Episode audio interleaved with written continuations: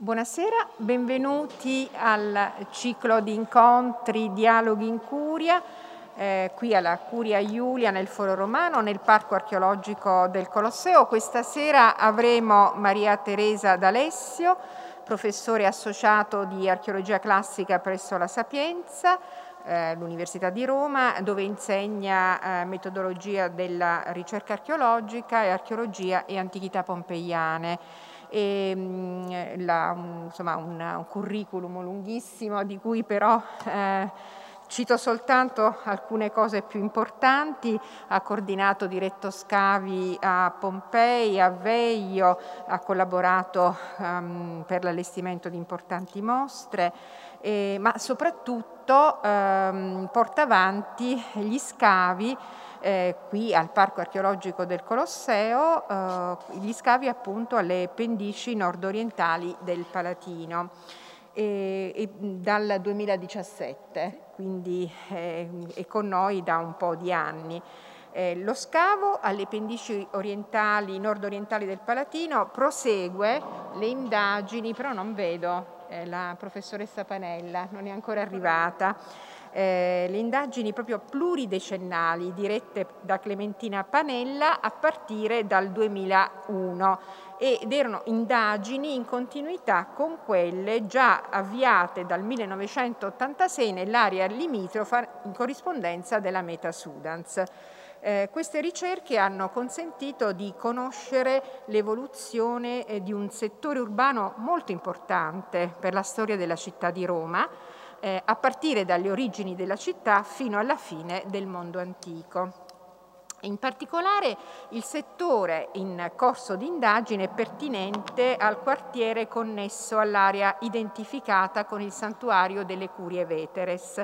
che eh, secondo la tradizione scritta eh, sarebbero state istituite eh, da Romolo per ospitare proprio i riti eh, che i rappresentanti dei diversi eh, distretti urbani dovevano svolgere per riaffermare la, eh, comuni la comune appartenenza ad un corpo civico unitario.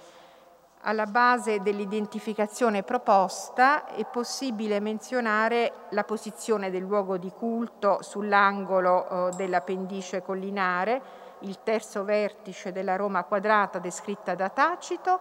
l'antichità dei riti attestati dai numerosi depositi votivi che risalgono proprio alle fasi più antiche della città e la volontà di mantenere fermi e riconoscibili nei secoli gli spazi destinati al sacro. Eh, da ultimo eh, rimando al volume che abbiamo presentato eh, nell'autunno scorso, nell'autunno 2021, Architetture perdute, decorazioni architettoniche fittili dagli scavi tra Palatino, Velia e Valle del Colosseo, VII-IV secolo a.C., a cura proprio di Clementina Panella, che ha diretto gli scavi, Carlo Rescigno e Antonio Ferrandes. Eh, quindi mh, diciamo che tutto il lavoro della uh, professoressa uh, Tessa D'Alessio, Maria Teresa D'Alessio, si concentra nell'area limitrofa agli scavi condotti quindi in precedenza da Clementina Panella. E ehm, i, anche il parco uh, ha elaborato, sta elaborando un progetto mh, importante per la valorizzazione di quest'area ehm, appunto delle eh, curie veteres, eh, l'area di scavo eh, pluridecennale di ehm, Clementina Panella e con un duplice obiettivo, quello innanzitutto ovviamente di tutelare le strutture archeologiche eh, e allo stesso tempo di creare, ecco quello che si vuole fare, creare nuovi spazi espositivi per eh, riportare nel luogo di prevenienza gli oggetti e il materiale archeologico scavato. E, e proprio per creare questo racconto, questa storia eh, che eh, in qualche modo si riconduce a un'area che rappresenta proprio un palinsesto della storia eh, di eh, Roma antica. Eh, quindi, mh, che dire, ringrazio Maria Teresa D'Alessio e le do la parola per il, eh, raccontarci eh, le attività svolte. Grazie, sono io che ringrazio la dottoressa Russo dell'ospitalità in questa sede magnifica, bellissima, peraltro è la prima volta che portiamo questi risultati delle nuove ricerche fuori dal nostro laboratorio, quindi sono particolarmente contenta di farlo eh, in questa sede e ehm, ringrazio anche eh, assieme a lei tutti i funzionari e le persone del parco che eh, in questi anni ci stanno seguendo eh, in ogni momento della nostra ricerca, dalla richiesta della concessione all'attivazione dei permessi per gli studenti, devo dire c'è una quantità di lavoro che ogni scavo comporta, per cui veramente grazie a Paola 40, Giulia Giovanetti, Roberto Altieri tutti i funzionari che eh, in questi anni si, ci, sono, ci, hanno supportato nella nostra ricerca. Um, questo sforzo comune che eh, con il parco appunto stiamo facendo ha eh, degli sviluppi importanti per la ricerca, come abbiamo sentito e come vedremo, ma anche per la formazione degli studenti. Questa è una cosa che mi piace ricordare, perché il nostro Dipartimento investe in queste ricerche anche per dare la possibilità agli studenti che partecipano di formarsi direttamente sul campo. È un'esperienza incredibile. Anche io ho iniziato tanti anni fa sul Palatino, sulla pendice orientale, proprio un po' più a sud, dove è stata identificata la terrazza della Fortuna Respicenz e quindi mi fa piacere che questi cicli continuino e che eh, generazioni nuove di studenti si possano ferma, formare in questi luoghi eh, bellissimi. Um, iniziamo parlando proprio dei, dei luoghi. Abbiamo sentito eh, già eh, mm, l'introduzione che ha fatto il direttore. Il, L'angolo del Palatino in cui ci troviamo, che vedete illuminato con un'area rosa sulla, sulla foto dall'alto, è uno dei posti più belli, meravigliosi. Siamo di fronte alla piazza del, proprio nella piazza del Colosseo, affacciati all'altezza dell'attico dell'Arco di Costantino, di fronte al Tempio di Venere a Roma, quindi in uno dei luoghi più significativi per la storia antica di Roma e anche più belli dal punto di vista eh, paesaggistico. E, eh, mh, questo luogo nasconde ancora tanto, eh? ogni tanto ci chiedono ma ancora scavata il Palatino? Ci sono tante novità in effetti che stanno venendo fuori da questa eh, ricerca. L'area è visibile dalla piazza, e eh, il cantiere è aperto, abbiamo un contatto con il pubblico piuttosto eh, intenso che ci fa molto piacere perché spesso ci, si fermano a farci domande, a chiedere informazioni, c'è, è riconoscibile dall'esterno, qualcuno di voi l'avrà vista passando, eh, c'è questo striscione che abbiamo fatto che ehm, sancisce questo rapporto tra il Dipartimento di Scienze dell'Antichità di Sapienza e il Parco del Colosseo per queste ricerche che, eh, come abbiamo sentito, vanno avanti ormai da tantissimi anni. Eh, mi dispiace che non ci sia Tina Panella, non, vedo, non credo sia arrivata ancora, eh, sarà un po' in ritardo, ma questa, questa, immagine mi permette di citare lei, di ringraziare anche eh, Tina Panella per il lavoro fatto fino adesso, perché è un montaggio eh, di una, diciamo, una, una fotografia del, del dell'area in questione con tutte le strutture che sono state rinvenute in questi anni. Vedete che ci sono delle zone più dense, che sono quelle scavate da Tina Panella per l'appunto, e delle zone ancora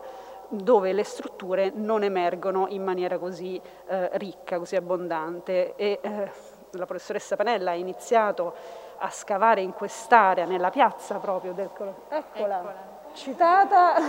ed entra. Eccola arrivata.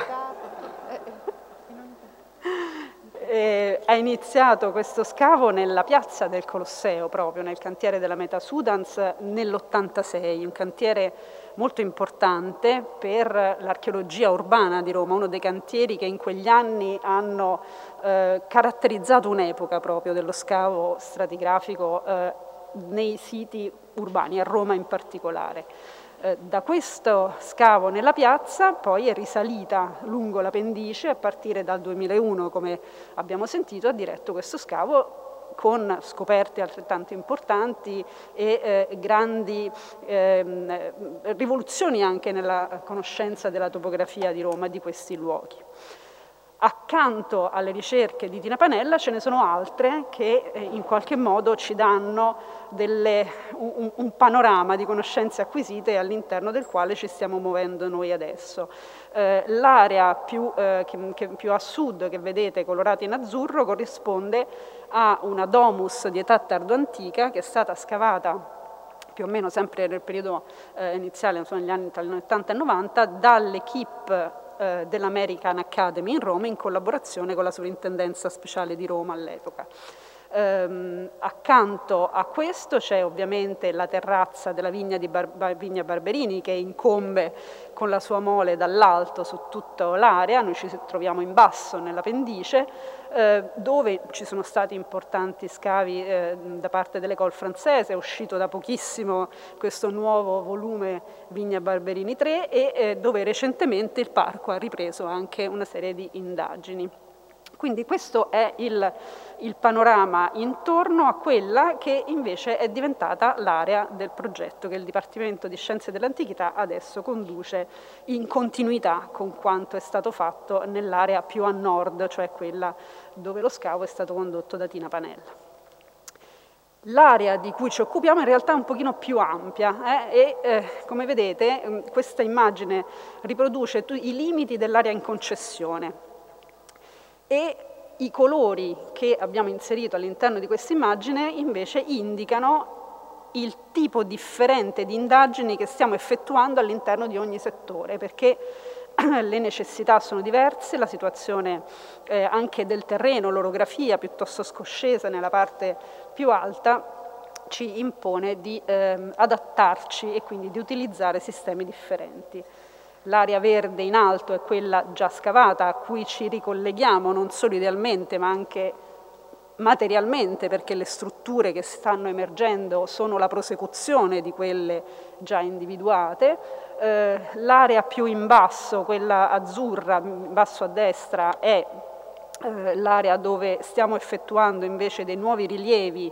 e eh, delle mh, stratigrafie degli elevati della domus già eh, studiata dall'equipe americana. La parte più a monte, diciamo, tra la terrazza Barberini e lo stradello attraversato dai turisti è invece l'area dove ci stiamo concentrando con indagini geofisiche che in parte sono state già fatte in collaborazione con il CNR e in parte saranno fatte eh, nei prossimi mesi.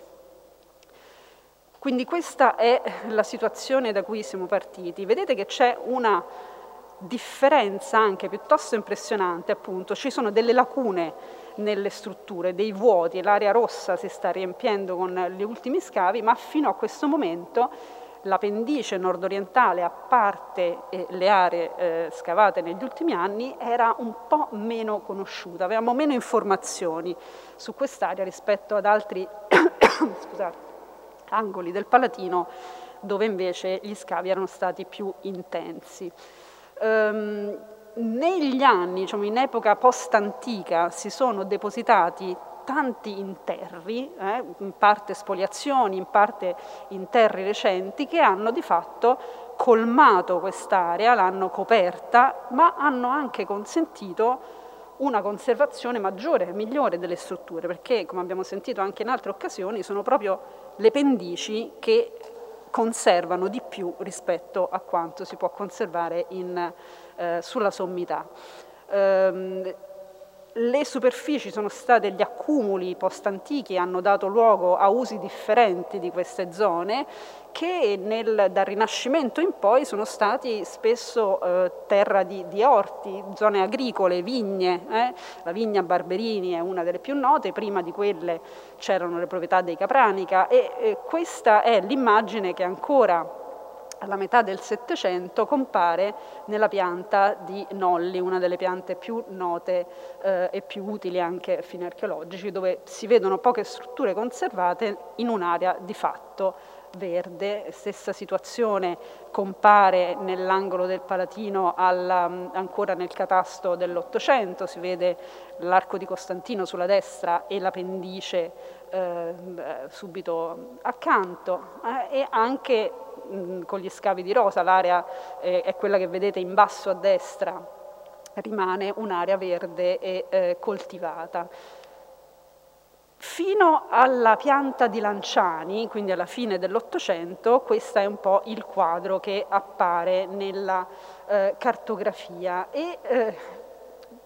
la pianta di Lanciani in realtà eh, è una pianta archeologica, quindi ci, ci mette di fronte anche alla, alla, situazione della città antica rappresentata nell'ultima fase della sua vita antica, quindi nella fase più tarda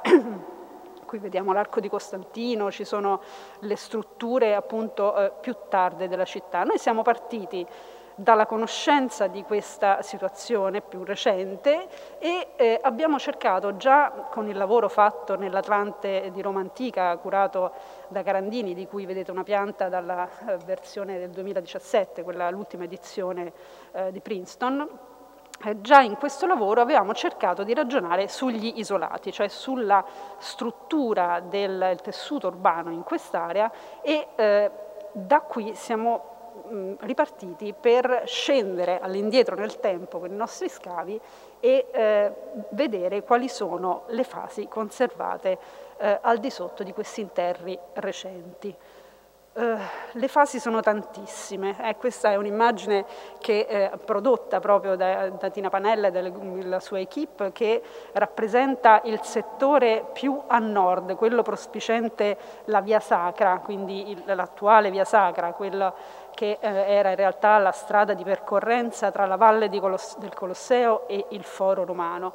In quest'area, vedete, c'è una quantità di strutture che si incrociano, si intersecano, si sovrappongono l'una con l'altra, che ci fanno capire la eh, difficoltà anche di riconoscere, di, di eh, individuare i singoli periodi e di individuarli appunto singolarmente. Sono 20 periodi eh, quelli individuati in questa pianta, dal momento più antico, addirittura dal, dallo strato geologico che risale a 400.000 anni fa, fino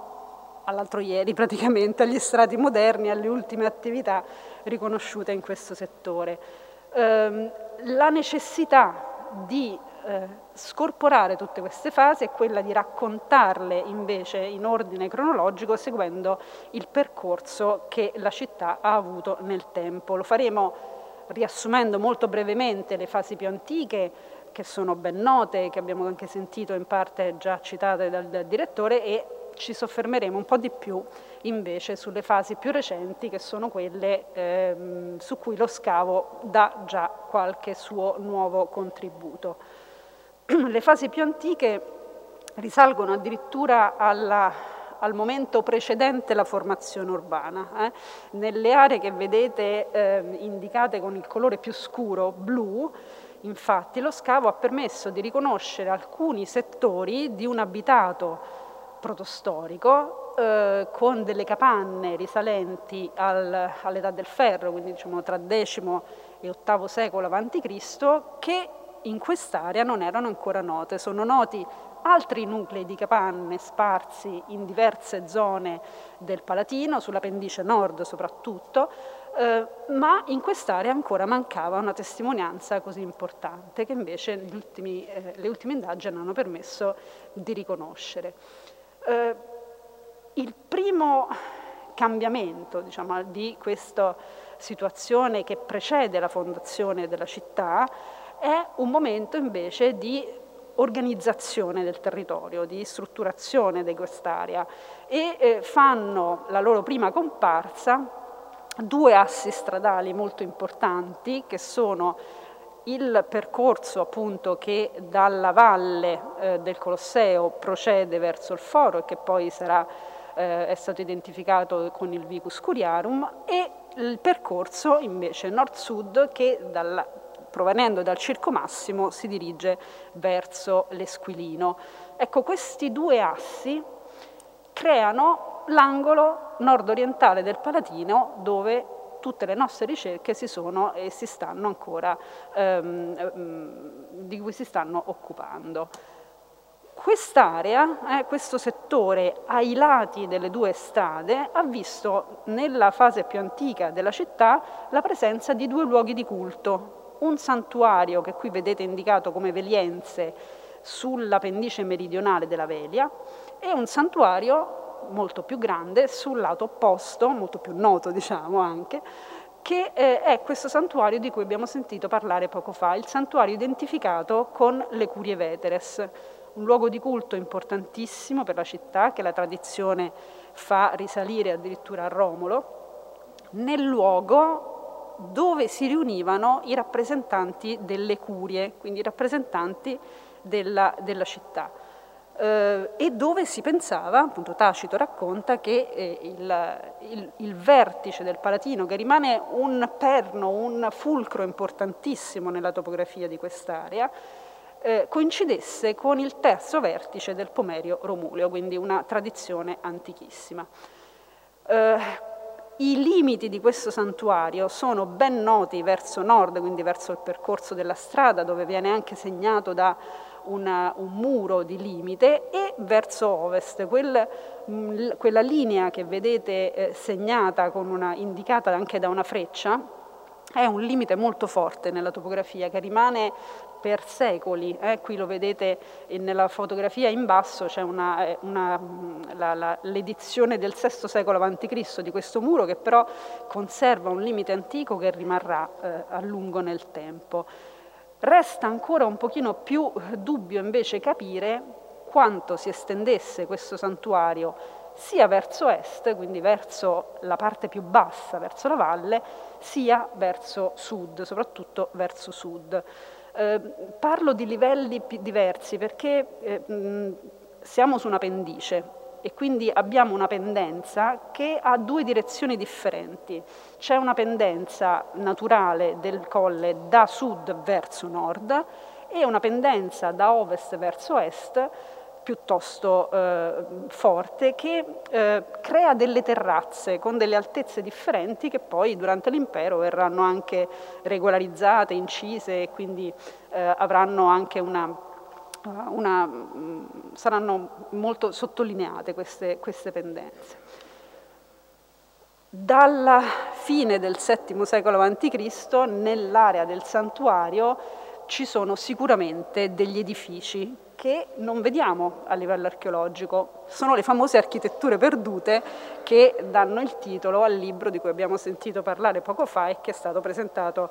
eh, in questa sede ehm, architetture che però dovevano essere in quest'area e che eh, dalla fine del VII secolo fino all'età classica, attraverso almeno 11 rifacimenti di tetti, ci consentono di eh, immaginare degli edifici, più di un edificio di culto in questo, in questo settore.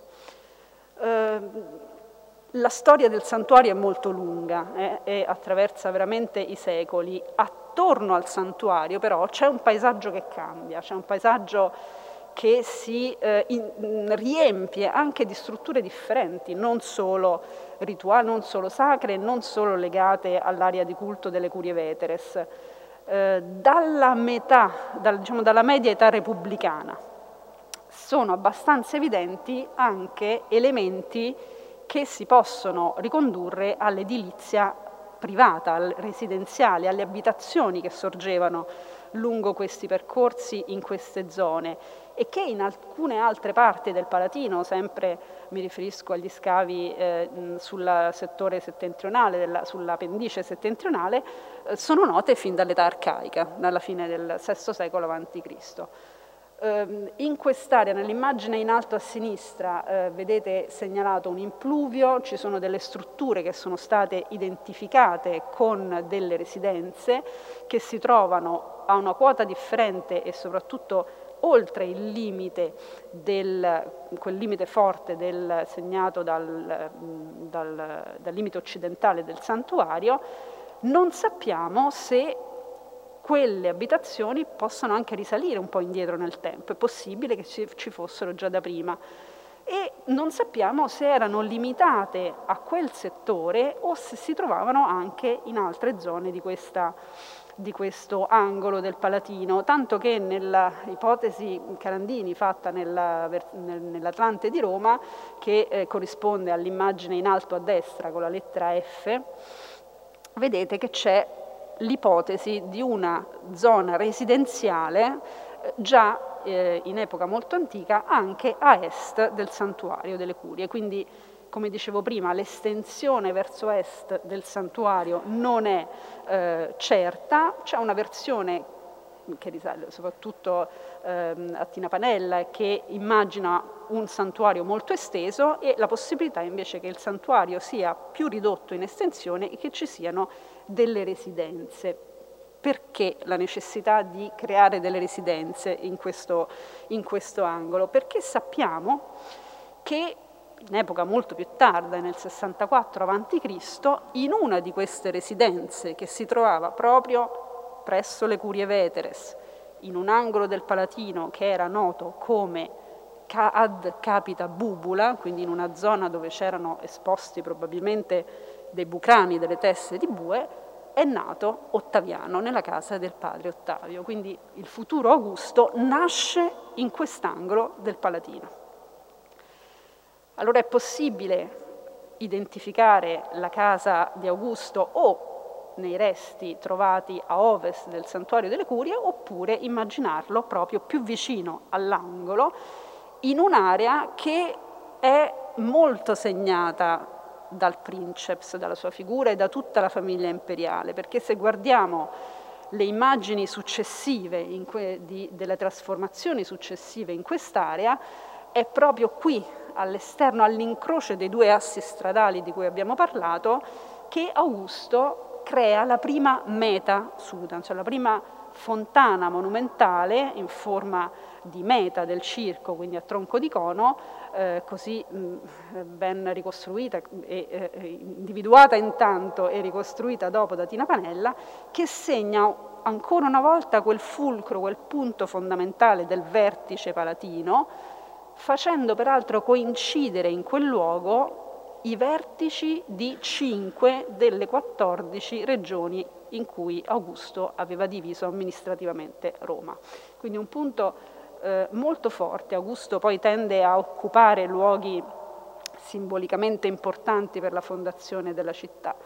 Eh, all'interno dell'angolo del, del, Palatino, all'interno del recinto del, del Palatino,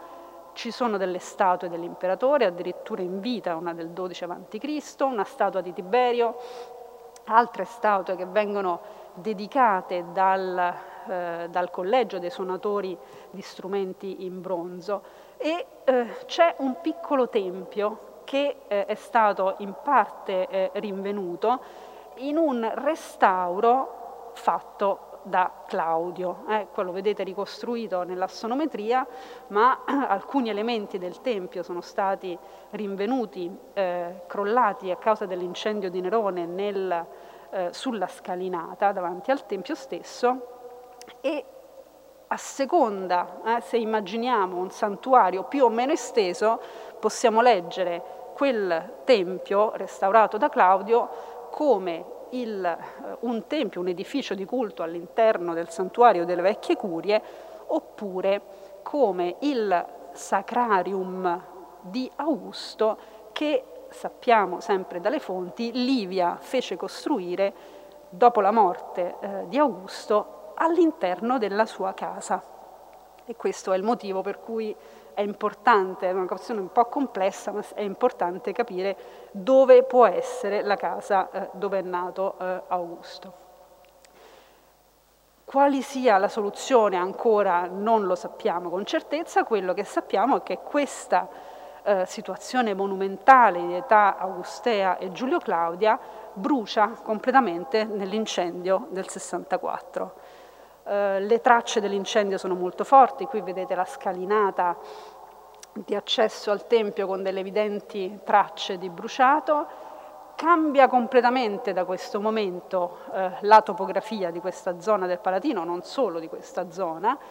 Eh, Nerone interra completamente la parte più bassa, eh, quella sulla valle, quella della eh, pendice più bassa, sotto 4 metri di interro e immagina una Roma completamente differente. Questa, l'immagine che vedete sulla destra è quest'angolo del Palatino rettificato, ricostruito, regolarizzato per la costruzione della Domus Aurea. Ci troviamo proprio nel punto di accesso, nel vestibolo di accesso che doveva collegare il settore dell'oppio della Domus Aurea con quello, con il Palazzo Palatino, quindi in un'area molto eh, importante anche nell'ottica della ricostruzione neroniana. Um, il settore delle curie viene rifatto, viene ricostruito, ci sono delle grandi aule eh, in parte vedete che ci sono ai lati di due corridoi delle, aule sulle, delle grandi aule sulla destra che possono essere la, sede, la nuova sede delle Curie Veteres e delle aule anche sulla sinistra eh, che sono in realtà semipogee, sono in parte sotto il livello del nuovo percorso che conduce verso il, eh, il foro. Questa maglia regolare di ambienti, di edifici che eh, nasce in questo momento sarà poi la base su cui si svilupperanno tutte le fasi successive. I Flavi in primo luogo proseguono in parte eh, eh la, la, la, le costruzioni di Nerone cambiando completamente destinazione ovviamente, quindi nasce la nuova meta Sudans che recupera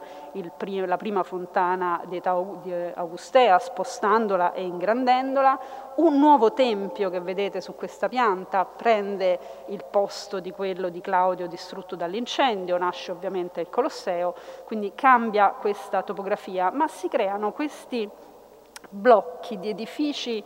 ehm, ai lati della strada porticata che conduce verso il foro e che di fatto continuano a creare una griglia, un'intelaiatura che eh, troviamo anche nei secoli successivi. In età adrianea, per esempio, è abbastanza evidente come questi, intanto si vede molto bene la separazione tra eh,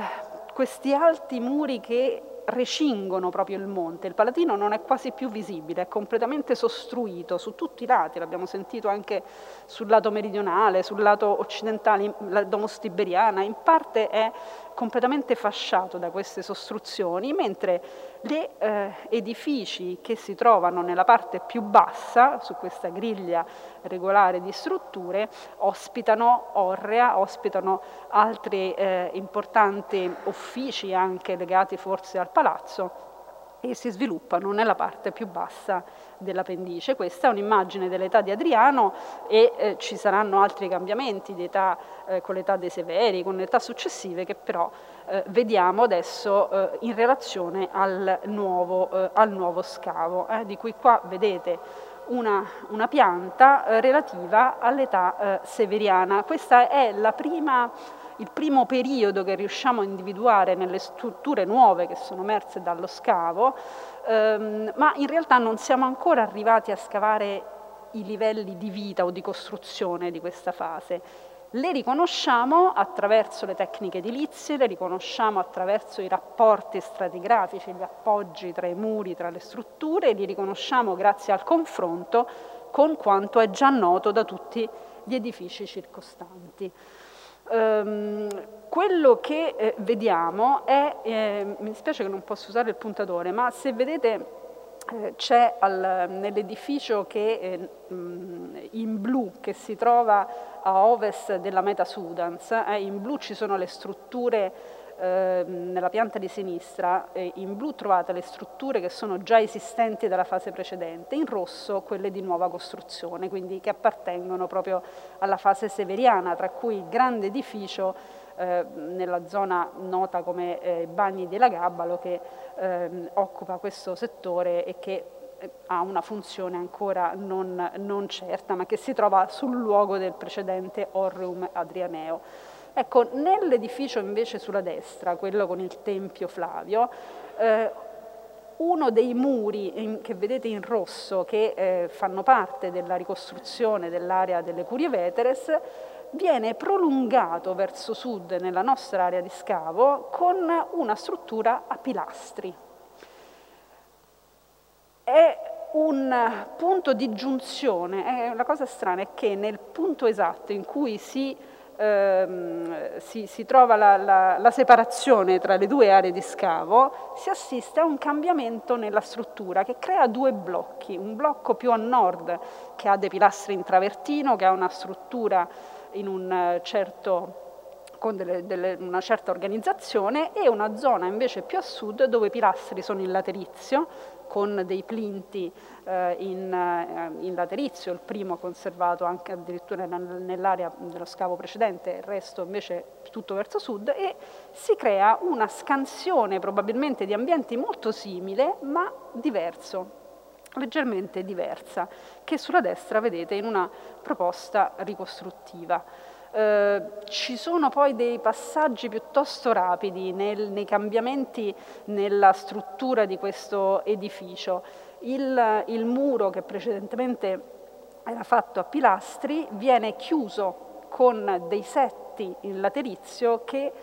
creano un muro continuo che prosegue uno dei muri che viene appunto dalle Curie Veteres e eh, ingloba i pilastri quasi a farli diventare delle, delle paraste, sono completamente inseriti all'interno del, del, nuovo eh, percorso. Eh, ci immaginiamo una separazione tra una zona scoperta a est e una zona coperta invece a ovest, alle spalle di questo muro probabilmente un corridoio voltato che vedete sezionato nella parte bassa dell'immagine eh, perché questi pilastri si sono in parte conservati con gli attacchi delle volte anche del piano che eh, conducevano al piano più alto, al piano superiore. Peraltro alcuni degli elementi di questi elevati sono conservati perfettamente in crollo, li abbiamo visti insieme sullo scavo, sono tratti enormi di coperture, di pavimenti dei piani superiori che si possono ricollocare, vedremo in che modo l'abbiamo proposto, proprio per ritrovare il loro posto nella facciata che originariamente occupavano. Un'ulteriore fase leggermente successiva con la, la, nascita di un corpo di fabbrica più a est, un altro muro che si aggiunge, con una scala che porta dal livello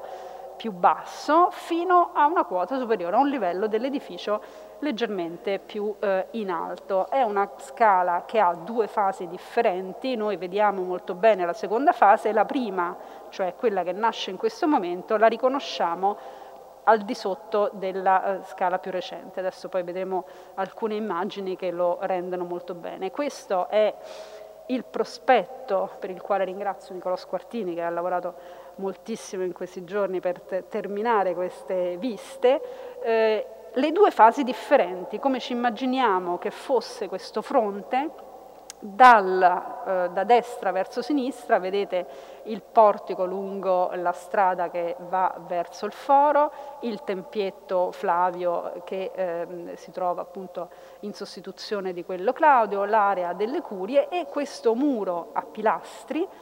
che eh, prosegue eh, verso sud. Non sappiamo ancora fino a dove si, si possa estendere. Ne vediamo un tratto piuttosto consistente che nella fase eh, successiva, quando i muri chiudono lo spazio tra i pilastri, ha delle enormi finestre, degli archi che creano delle finestre che evidentemente servono per dare luce al corridoio eh, retrostante. Questi sono alcuni dei pilastri conservati con gli attacchi degli archi, delle finestre appunto sui due lati a destra e a sinistra e nel profilo, nella sezione sulla destra, vedete anche l'attacco della volta che eh, ci ha permesso di ricostruire la copertura del corridoio eh, retrostante. Queste sono alcune immagini, si vedono molto bene i pilastri inglobati all'interno delle strutture successive, si vedono le differenti tecniche edilizie che ci permettono appunto di dare almeno una sequenza relativa nel tempo di eh, come si evolvono queste strutture. E questo è il momento successivo, gli inizi del IV secolo d.C., cambia totalmente il paesaggio, nasce l'arco di Costantino, lo vedete nell'immagine di sinistra, si vedono i piloni in rosso, ancora una volta nella, fare, nella parte sinistra dell'immagine dove avete la pianta di fase in rosso le strutture che nascono in questo momento, con le grandi strutture, le grandi aule absidate, le strutture elaboratissime di queste domus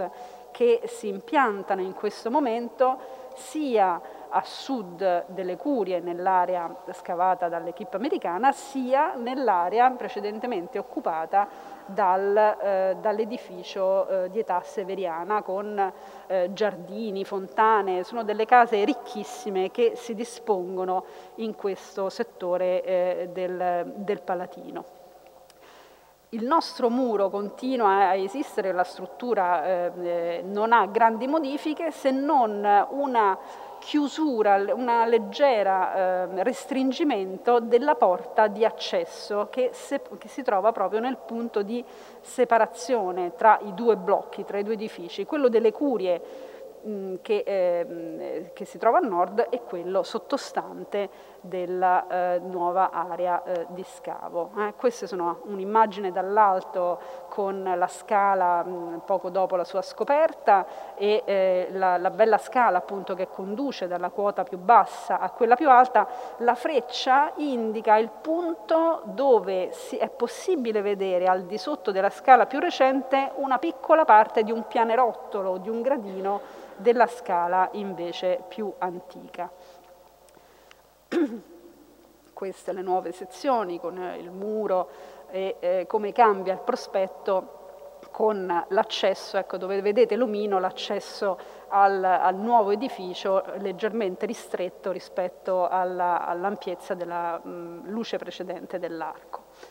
Lo schema che vedete sotto invece, questa sezione, è uno schema di lavoro ma è abbastanza utile per capire come funzionano le quote in questa, in questa zona, perché c'è un rapporto eh, ovviamente mh, eh, forte tra l'area delle curie, il settore dove stiamo scavando, e la domus più a sud. Le quote ritornano perfettamente, ci sono dei piani pavimentali che sono intorno ai 20 metri e che eh, sono il punto di base da cui parte ora il, il, la quota zero, diciamo, dopo l'incendio di, di Nerone si, è intorno ai 20 metri sul livello del mare.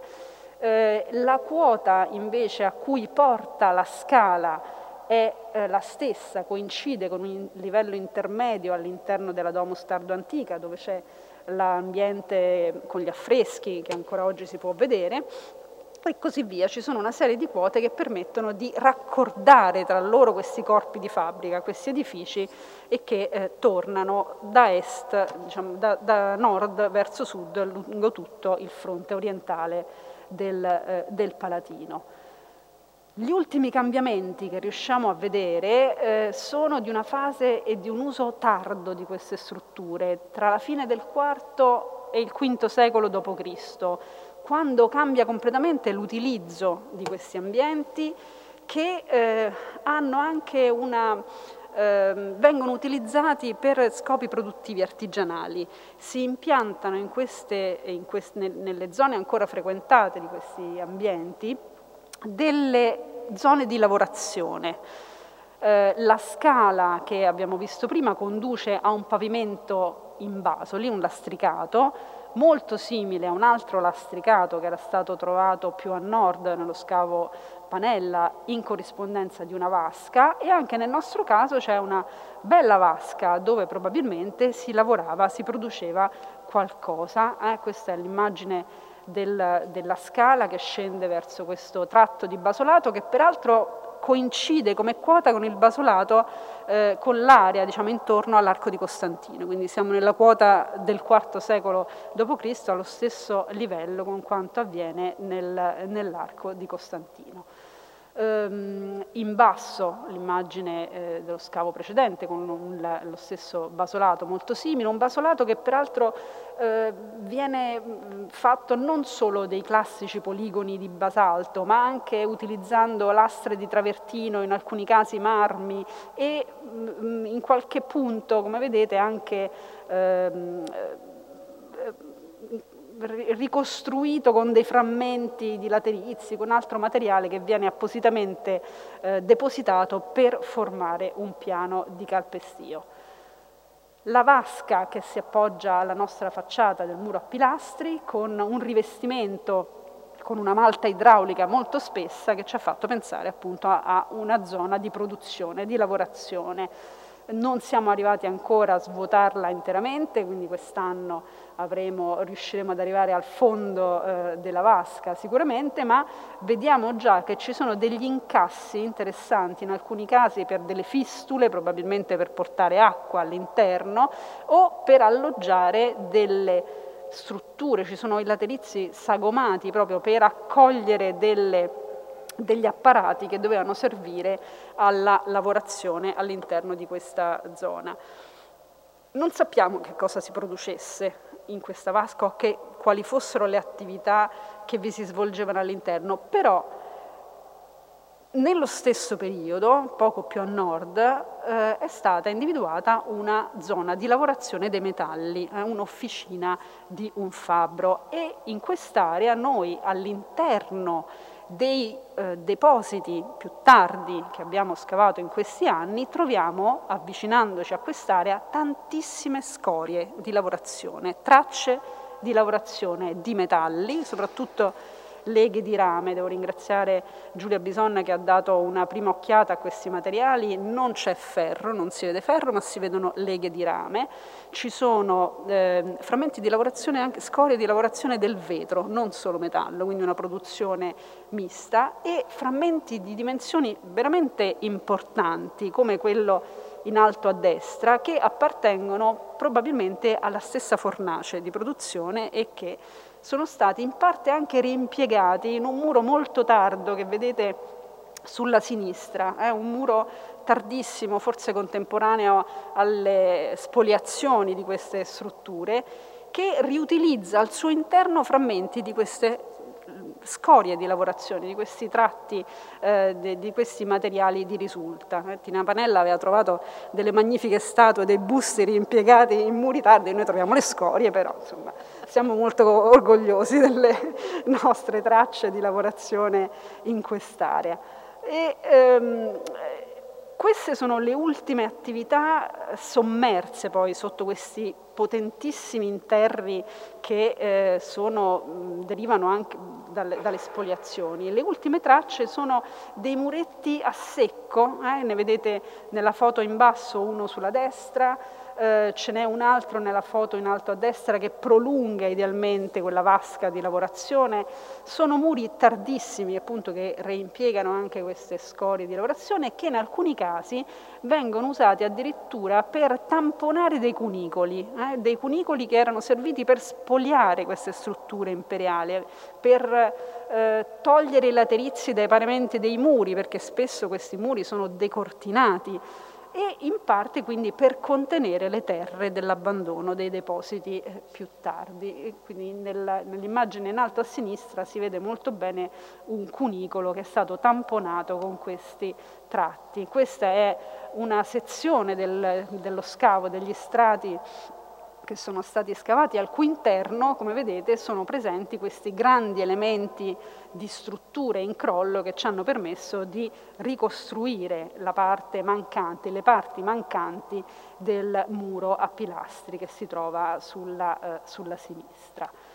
Eh, come datiamo questi interri, queste attività di spoliazione? Attraverso una serie di eh, materiali eh, molto belli, devo dire che questi interri tardi ci danno tantissime informazioni.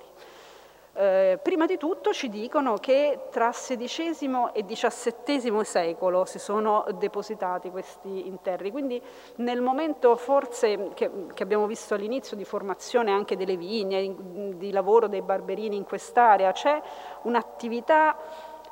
in parte di spoliazione, in parte di accumulo di materiali. Eh, queste grandi fosse che abbiamo scavato, eh, che anche Tina Panella ha scavato negli anni, eh, che eh, hanno asportato tanto delle strutture antiche, ma che conservano al loro interno materiali datanti, come queste maioliche policrome che hanno un confronto puntuale, preciso in alcuni esemplari di criptabalbi che vedete eh, replicati nella parte destra dell'immagine, questi servizi con paesi, dei piatti a volte iscritti nel fondo, hanno dei graffiti esattamente come i piatti eh, trovati eh, alla cripta di Balbo. Altre maioliche eh, policrome che servono proprio, sono i reperti più recenti in queste attività di eh, interro delle strutture antiche molto belle e accanto a questi reperti datanti abbiamo anche tantissimi reperti invece residui, cioè materiali che ci illustrano le fasi di occupazioni precedenti, quelle che abbiamo visto adesso. Abbiamo un, un, vuoto, comunque una minore presenza di materiali che si datano nel Medioevo e nel primo Rinascimento. Sembra esserci eh, meno, eh, meno, attività in quest'area. Eh. Anche in alcune zone sappiamo che c'è una ripresa monastica in questi anni, ma nella nostra area, almeno per quanto riconosciamo dei reperti residui, eh, ci sono meno tracce, c'è poca vetrina pesante, non tantissime immagini. Abbiamo invece tanti materiali di età tardoantica, eh, quindi contemporaneo all'uso forse di quelle attività artigianali, all'ultimo sfruttamento di questi ambienti eh, ceramiche sigillate africane con decorazione a stampo, tantissime lucerne che eh, sono in parte prodotte in Africa, in parte prodotti invece locali, quindi le informazioni che, che eh, che ci arrivano anche da questi materiali sono tantissime, così come ovviamente tantissimi sono i materiali di età romana. Adesso non abbiamo fatto una selezione, so Chiara Fanelli che ha preparato queste immagini, eh, giustamente non ha inserito una selezione di tutte le classi di ceramica romana che troviamo, ma sono significativi alcuni eh, reperti rivestimenti in marmo che sono tantissimi, qui una piccola selezione di centinaia di frammenti di marmi policromi che vengono utilizzati come lastre sia di rivestimento delle pareti di questi edifici nei tempi imperiali, sia dei pavimenti. Eh? Quindi la ricchezza che doveva avere anche la decorazione di questi ambienti, per adesso la riconosciamo da quello che è rimasto delle loro spoliazioni. L'elemento sulla destra è un enorme cratere in marmo, anche quello è un elemento di un certo lusso, quindi materiali che ci parlano di queste strutture più antiche e che appunto arrivano a insomma, addirittura reperti arcaici, ne troviamo, ma eh, questi sono i momenti più significativi nella formazione eh, di questo deposito. Fin qui siamo arrivati adesso con le indagini, prospettive per il futuro ovviamente di continuare a indagare queste strutture, di conoscere eh, le fasi più antiche, di provare a dare un contributo per risolvere alcuni dei problemi topografici che abbiamo sentito ancora aperti. Ehm, eh, come dicevo prima sono state fatte e sono ancora in corso delle indagini geofisiche che ci consentono di riconoscere eh, nel sottosuolo, prima di scavare, quali sono i punti di maggiore addensamento delle strutture. Allora, in questa immagine abbiamo raccolto tutte le strutture archeologicamente attestate in quest'area e eh, la parte che vedete colorata è il risultato delle indagini geofisiche fatte da Salvatore Piro per il CNR eh, nello scavo eh, di Tina Panella, prima che venissero aperte alcune aree dello scavo e prima che iniziassimo a scavare anche noi e c'è una corrispondenza di alcune anomalie riscontrate dal radar con i punti dove effettivamente abbiamo ritrovato le strutture che prolungano quegli ambienti eh, delle Curie Veteres verso, verso sud. Le parti invece in bianco e nero sono le sezioni eh, più significative dove si intravedono delle anomalie che ci danno una traccia delle eh, strutture che possiamo rinvenire sia nella parte eh, a nord, diciamo, a monte dello stradello dei turisti, sia nella parte più a sud, in alcuni casi si chiudono perfettamente degli ambienti che sono soltanto visibili in parte o per niente visibili, quindi una delle indicazioni molto interessanti ci vengono anche dalla integrazione di questi dati con eh, le informazioni che, derivano, che vengono dallo scavo. Eh,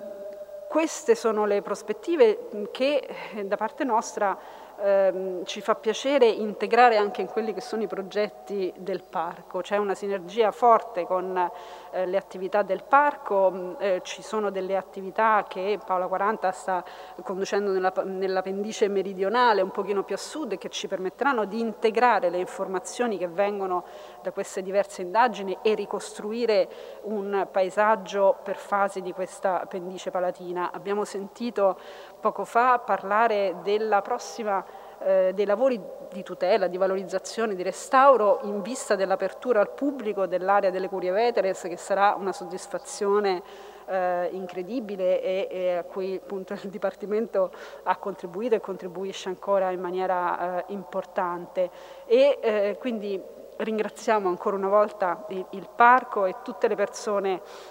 che partecipano ogni anno, tutti gli studenti che ogni anno vengono e che dall'inizio di questa avventura, scavando questi interri difficoltosamente faticosissimi, però hanno contribuito alla, alla ricerca. Per cui grazie ancora, direttore. Grazie, grazie mille.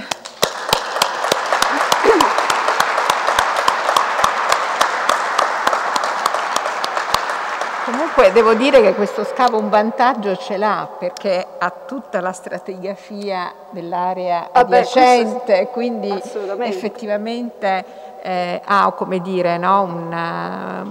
un'area che è quasi una guida no, nel, um, e poi interessanti anche le, eh, le indagini geofisiche che sono state fatte e che comunque hanno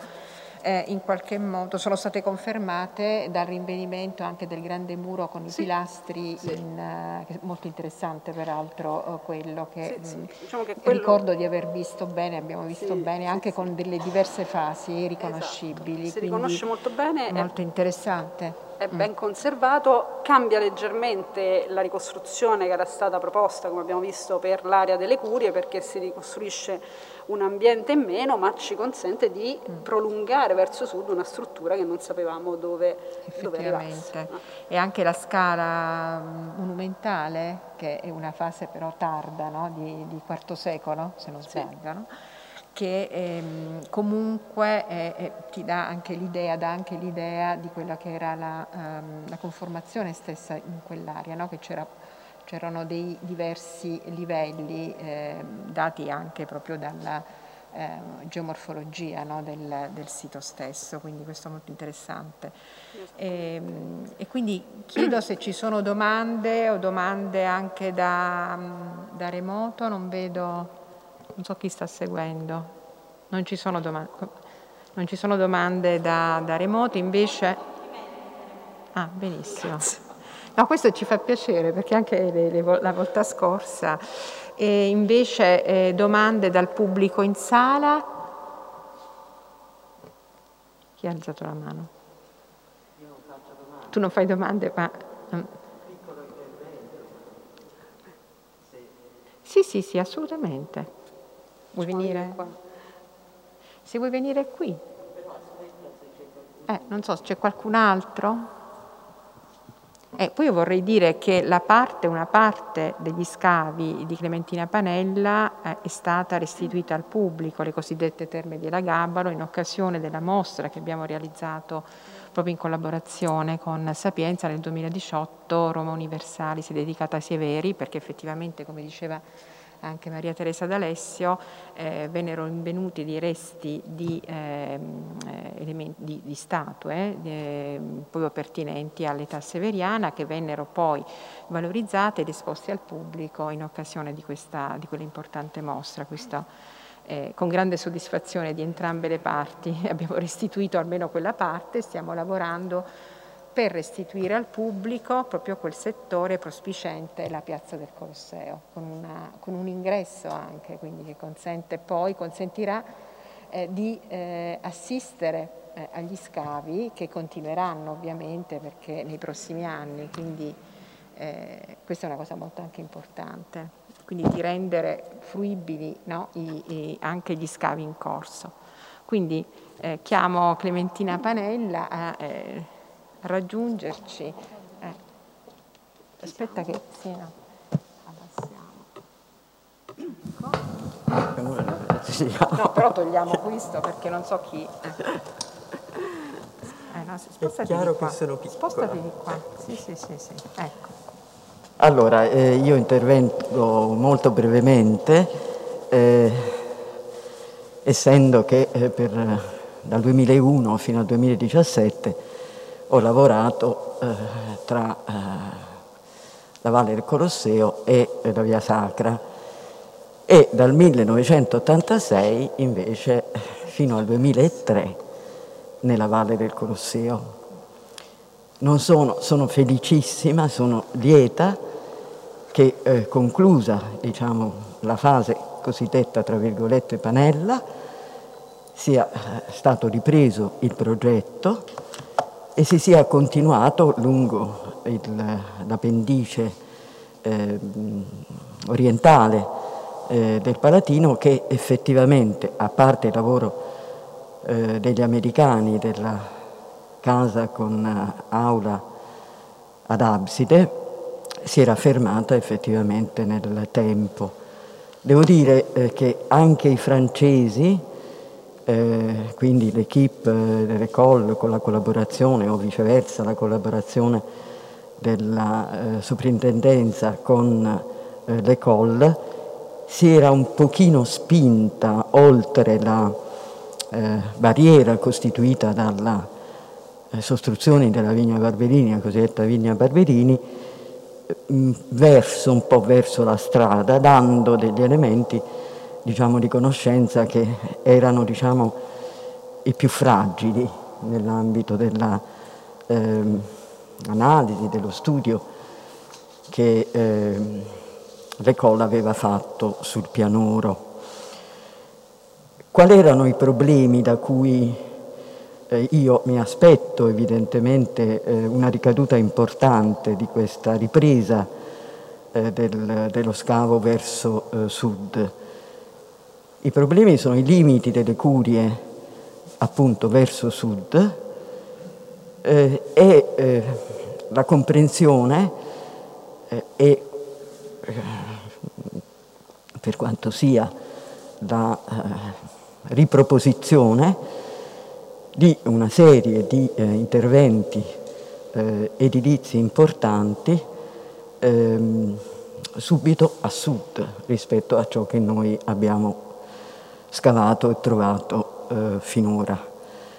Le conferme sono venute, stanno venendo una dopo l'altra, compresa l'ultima di cui si parlava in relazione all'attività ehm, artigianale di cui delle tracce, devo dire, abbastanza interessanti, abbastanza importanti, avevamo trovato proprio sul limite dello scavo, che oggi rappresenta il limite settentrionale del nuovo scavo, e eh, una serie di eh, interventi tardi, a partire dalla fine del IV del V secolo, eh, che ci ponevano ancora una volta eh, il tema di che cosa diviene una parte di quest'area sacra nell'età più tarda, l'età tardo-antica poi detto in tre parole. E quindi ogni elemento, a parte le ricostruzioni bellissime che abbiamo visto finora e quindi un riconfigurarsi degli spazi anche di questo settore, diciamo, lungo la via di San Gregorio, l'attuale via di San Gregorio, ehm, il discorso diventa sempre più intricante man mano che lo scavo proseguirà e lo scavo darà le risposte o aprirà dei nuovi problemi, come è logico che sia sempre, a ciò che è già stato fatto o a ciò che è stato ricostruito. Quindi noi facciamo tantissimi auguri per la prosecuzione di questa impresa, mentre nel frattempo, come appunto diceva la nostra ospite, si provvederà nell'ambito di questi mesi e di questi anni anche a un recupero di ciò che è stato invece ha, ha fatto parte diciamo, di eh, un'impresa archeologica eh, quasi quarantennale. Un ultimo elemento, ma giusto per gettare un po' di fuoco sul, in questo luogo così straordinario, è che io ritengo, almeno per alcuna parte del, della storia del monte di età antica, che il santuario delle curie sia grande. Eh, il limite meridionale deve essere certamente trovato e può essere cambiato nel tempo, questo è un altro elemento fondamentale, però io continuo a ritenere che l'estensione delle curie sia enorme, sia grande, cioè vada da, dal muro che avete visto in opera quadrata che divide il santuario a nord dalla Una Domus, importante anche lei, e raggiunga diciamo, l'arco di Costantino. Su questo naturalmente avremo modo di discutere, soprattutto tenendo conto delle cronologie, tenuto conto che se si tratta di Curie Veteres le dimensioni non, non devono spaventare perché fino all'età imperiale le curie sono viste da Dionigi di Carnasso, diciamo, alla fine del, del primo, tra il primo eh, avanti e il primo dopo, e avevano ancora una funzione, nonostante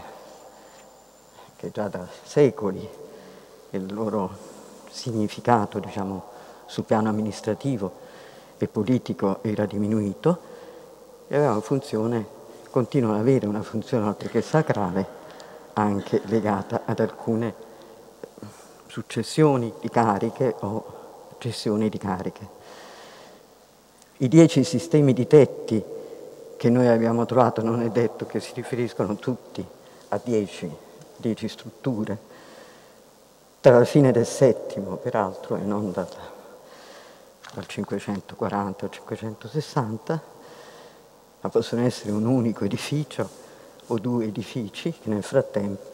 hanno dei restauri e con una continuità oggettiva fino diciamo, all'età tra i severi e il, il IV secolo. Però tutti questi problemi e queste domande chiaramente sono ora sul piano della discussione e sul piano dei problemi da risolvere. E quindi noi siamo qui che attendiamo che riprenda a settembre lo scavo, lo scavo. e faccio i miei complimenti comunque al lavoro svolto che sappiamo quanto è duro. Grazie.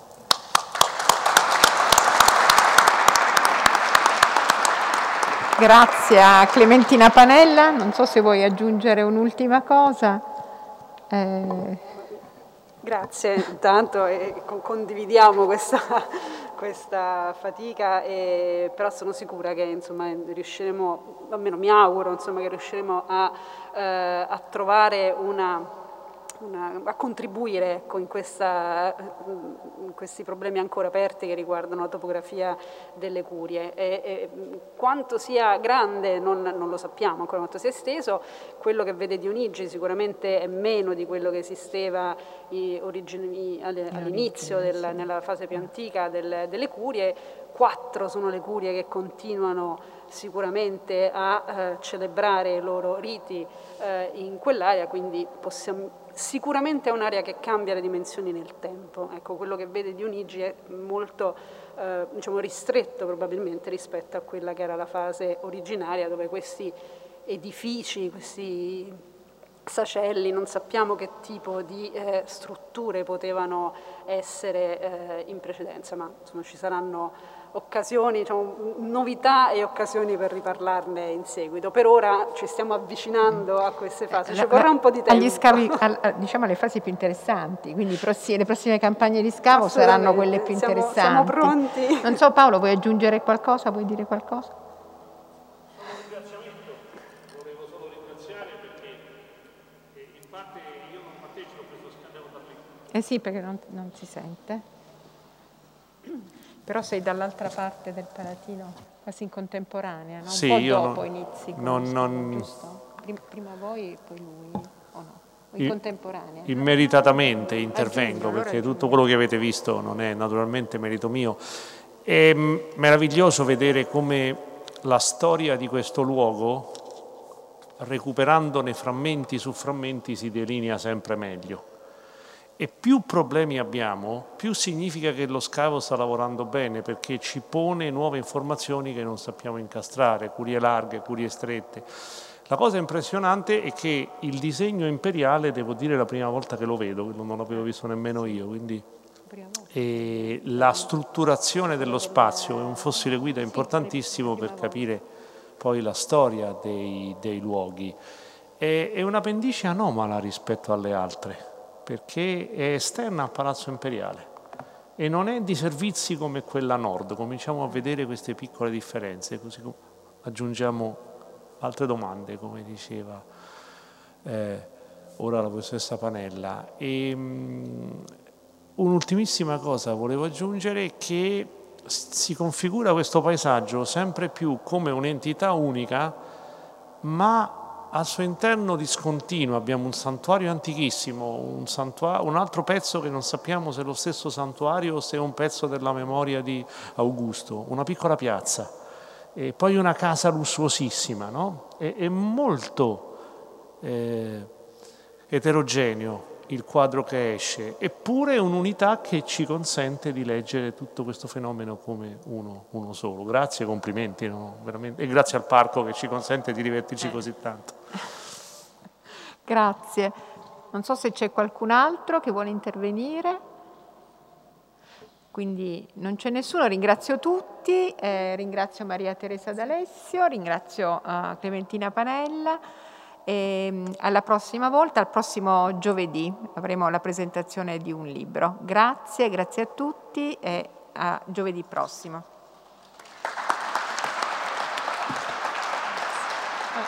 Bellissimo, scusa, mi parli?